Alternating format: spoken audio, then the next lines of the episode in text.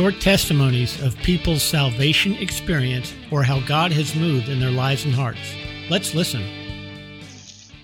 I grew up in North Dakota, and my parents and and they always took us to church since the time we were little. So I felt like I had a relationship with God, and I remember talking with God from a very young age. But it wasn't until I was 14 years old, and a friend invited me to a movie series at his local church, local Baptist church, uh, was uh, the Left Behind series that uh, that I got saved. I, I went to the movie, and after the movie, the pastor, whose name I'll never forget, uh, his name is Ruger Winchester.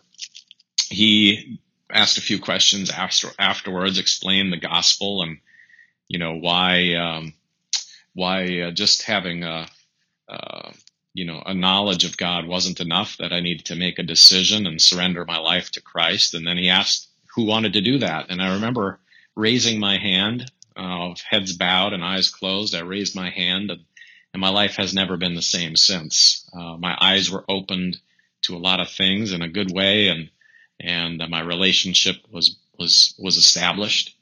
And you know that's not the end of the story. I, I, I struggled with some things in my late teens and and early twenties, uh, but had a great um, experience with God bringing me back around to Him in my late twenties, all in conjunction with meeting my wife and and uh, sort of getting my life back on track for him.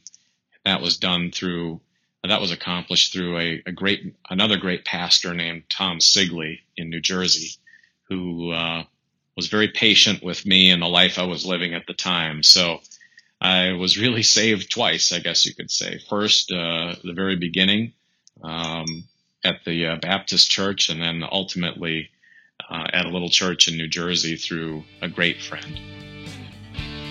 We hope this has blessed and encouraged you.